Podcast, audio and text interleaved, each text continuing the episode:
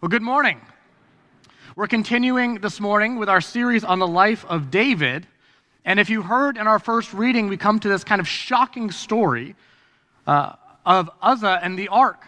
And I say it's shocking because if you read, you know, a surface reading of this story and you think, you know, God must somehow be capricious or arbitrary, and that poor Uzzah was just kind of this unwitting victim of God's volatility, but that's not the case at all. And, you know, I, I, this morning we're not going to rush to judgment without context, but instead we're going to do a deep dive into this passage because in it, David learns a very valuable lesson about who God is and how God is to be approached. And for us, the central question this morning is by what terms can we have a relationship with God? So, three points for today. Point one touch the sacred at your peril. Point two God is dangerous.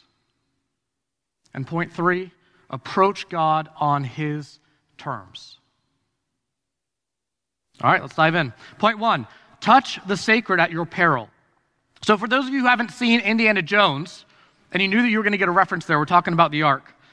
Um, the Ark of the Covenant was a wooden box. It was about four feet. Is this four feet? Four feet, two and a half feet. It was covered with gold. And there were two angels, right? Two cherubim that were bowing over with their wings forward like this over. And in between them was what was called the mercy seat. And on the outside of the ark, there were four gold rings. And the way that the ark was supposed to be carried is priests were supposed to take two acacia poles and put them through those rings. And that's how you carried the ark. You know, what's interesting, and it's not only just about the ark, but when you look at how God describes worship in the Old Testament, it's interesting. It's always very specific, and it's always according to God's instruction. And this specificity should have clued David in to an essential truth of God. God may care about things that you don't. You know, that might sound obvious, right? But I think this is a common pitfall that is throughout the Old Testament, and it certainly carries through to this day. I mean, ask yourself for a moment how many times have you thought, eh, God doesn't really care about, you know, whatever it is, right? God doesn't really care about a little cheating here, or God doesn't really care about a little lie here, or God doesn't really care if I take this shortcut, or let's focus on worship. God doesn't really care if I go to church on Sunday. I mean, what's the big deal? God doesn't really care if I don't pray uh, that often. God doesn't really even care how he's worshiped. And you know, I, I'll be honest with you, I don't know about that. I read scripture and I'm really not sure about that. I mean, if you're anything like me, there are a lot of things that you don't care about. I mean, me too. But to confuse yourself with God isn't a position you want to be in. And it doesn't take much to put you there, does it? Let's take worship, for example.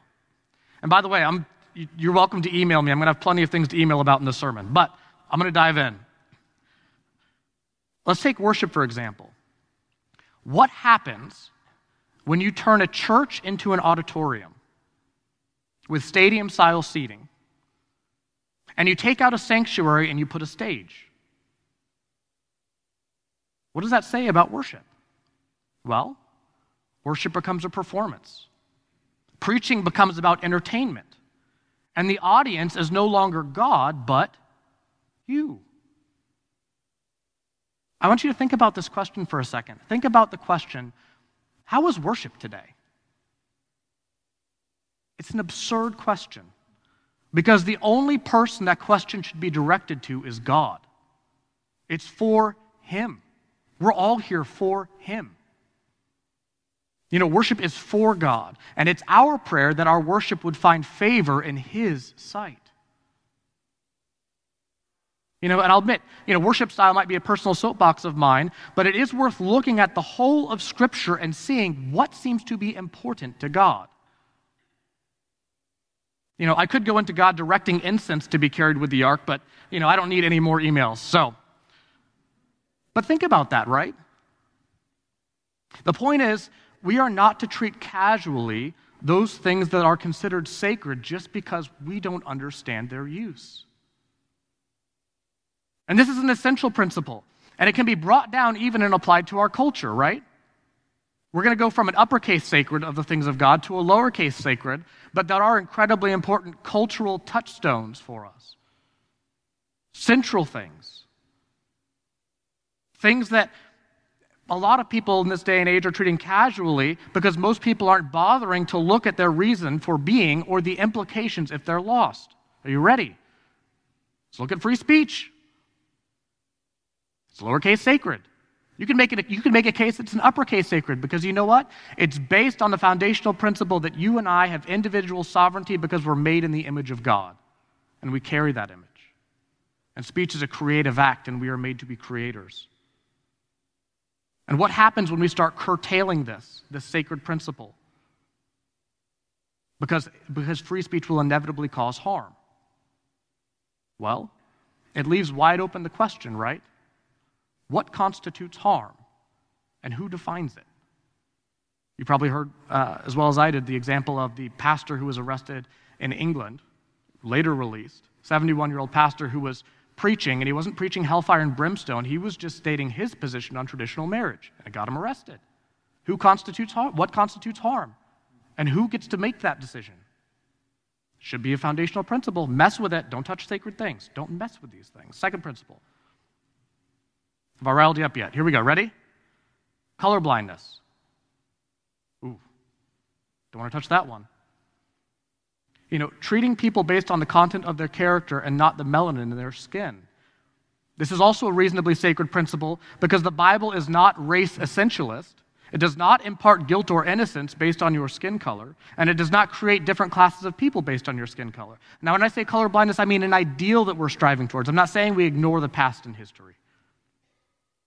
But if we ignore this, this is another principle. If it, if it falls apart, it will create division, unnecessary division in Christ's church. And we don't need that. Don't touch sacred things.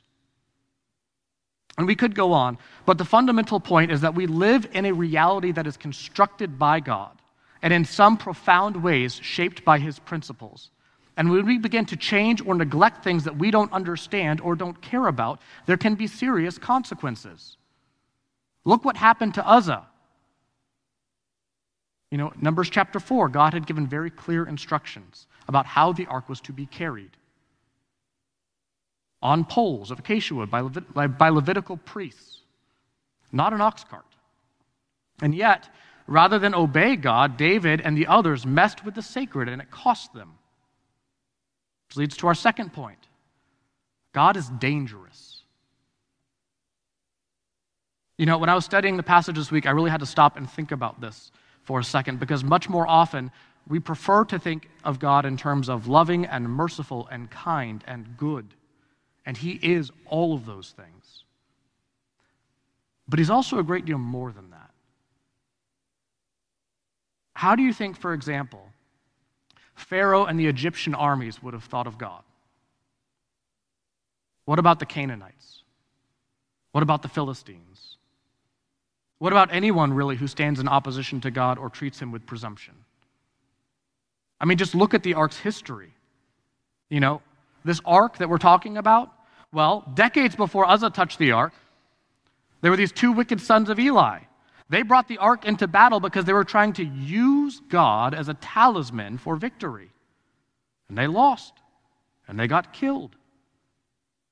And the ark was taken from them by the Philistines.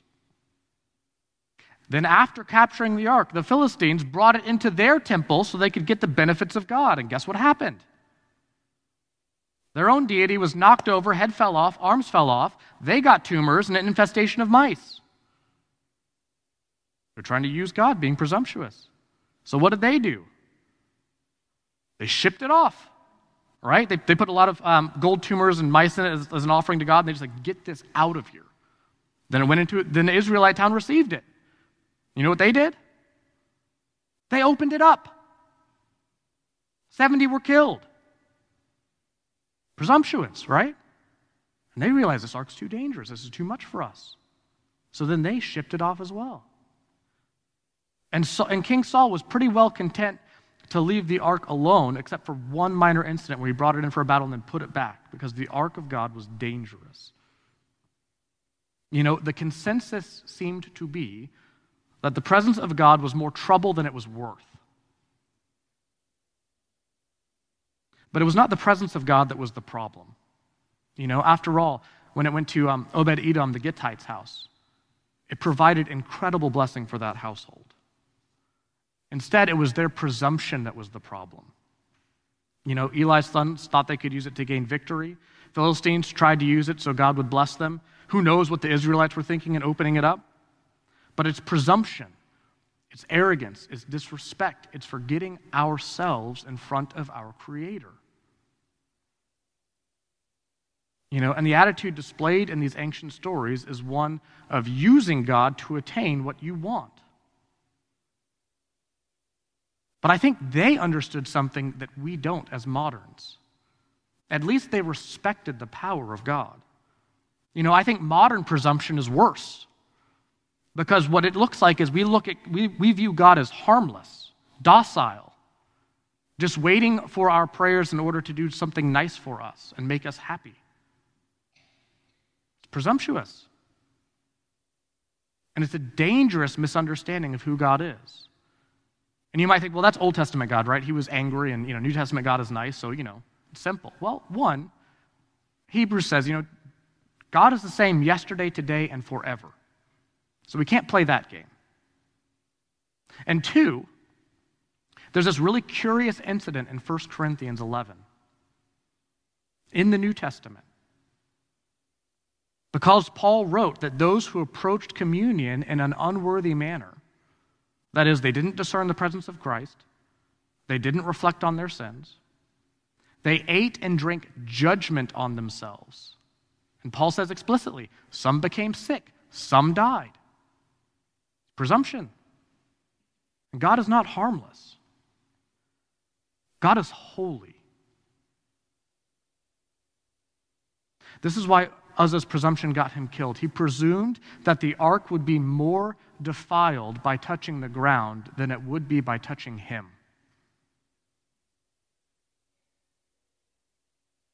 You know, Uzzah was a sinful man. And maybe not, not more so than you, and certainly not more sinful than I. But any sin at all is enough to keep us from the fullness of God's presence. As shadows are obliterated in the presence of light, so we can't encounter God and live. We aren't constituted for it. And I believe, as we look at our text, that this incident of the ark was a wake up call for David. You know, up until this point, we've been talking about David for a month now. Up until this point, David had only ever experienced God as his benefactor, right? And here, maybe for the first time, he realized, you know, this God is holier than I thought. And he despaired. And this is what he said He said, How can the ark of the Lord come to me? It's not that David didn't have the intention and the desire and the, you know, he wanted to be in God's presence and to experience him, but he despaired of it. How can this come to me? Which brings us to our third point approaching God on his terms. You know, God is no less holy now than he was in the time of David. So, what are we to do? Avoid him? Some do. But the presence of God brings with it incredible blessing. You know, our telos, our whole reason for being, is to know God, to be known by him not merely to be acknowledged by the creator of the universe, but to be loved by him and united with him. And that is the greatest possible gift. And David knew that. That's why he sought the ark right after establishing his city. He had experienced God in part, but he wanted God's dwelling to be in the center of his people. You know, for God to be in the heart of the city was for God to be the heart of the city. And that was David's desire. And to accomplish that, David had to approach God on his terms. So, what did David do? Well, he humbled himself. He wore simple linen garments. He made an animal sacrifice.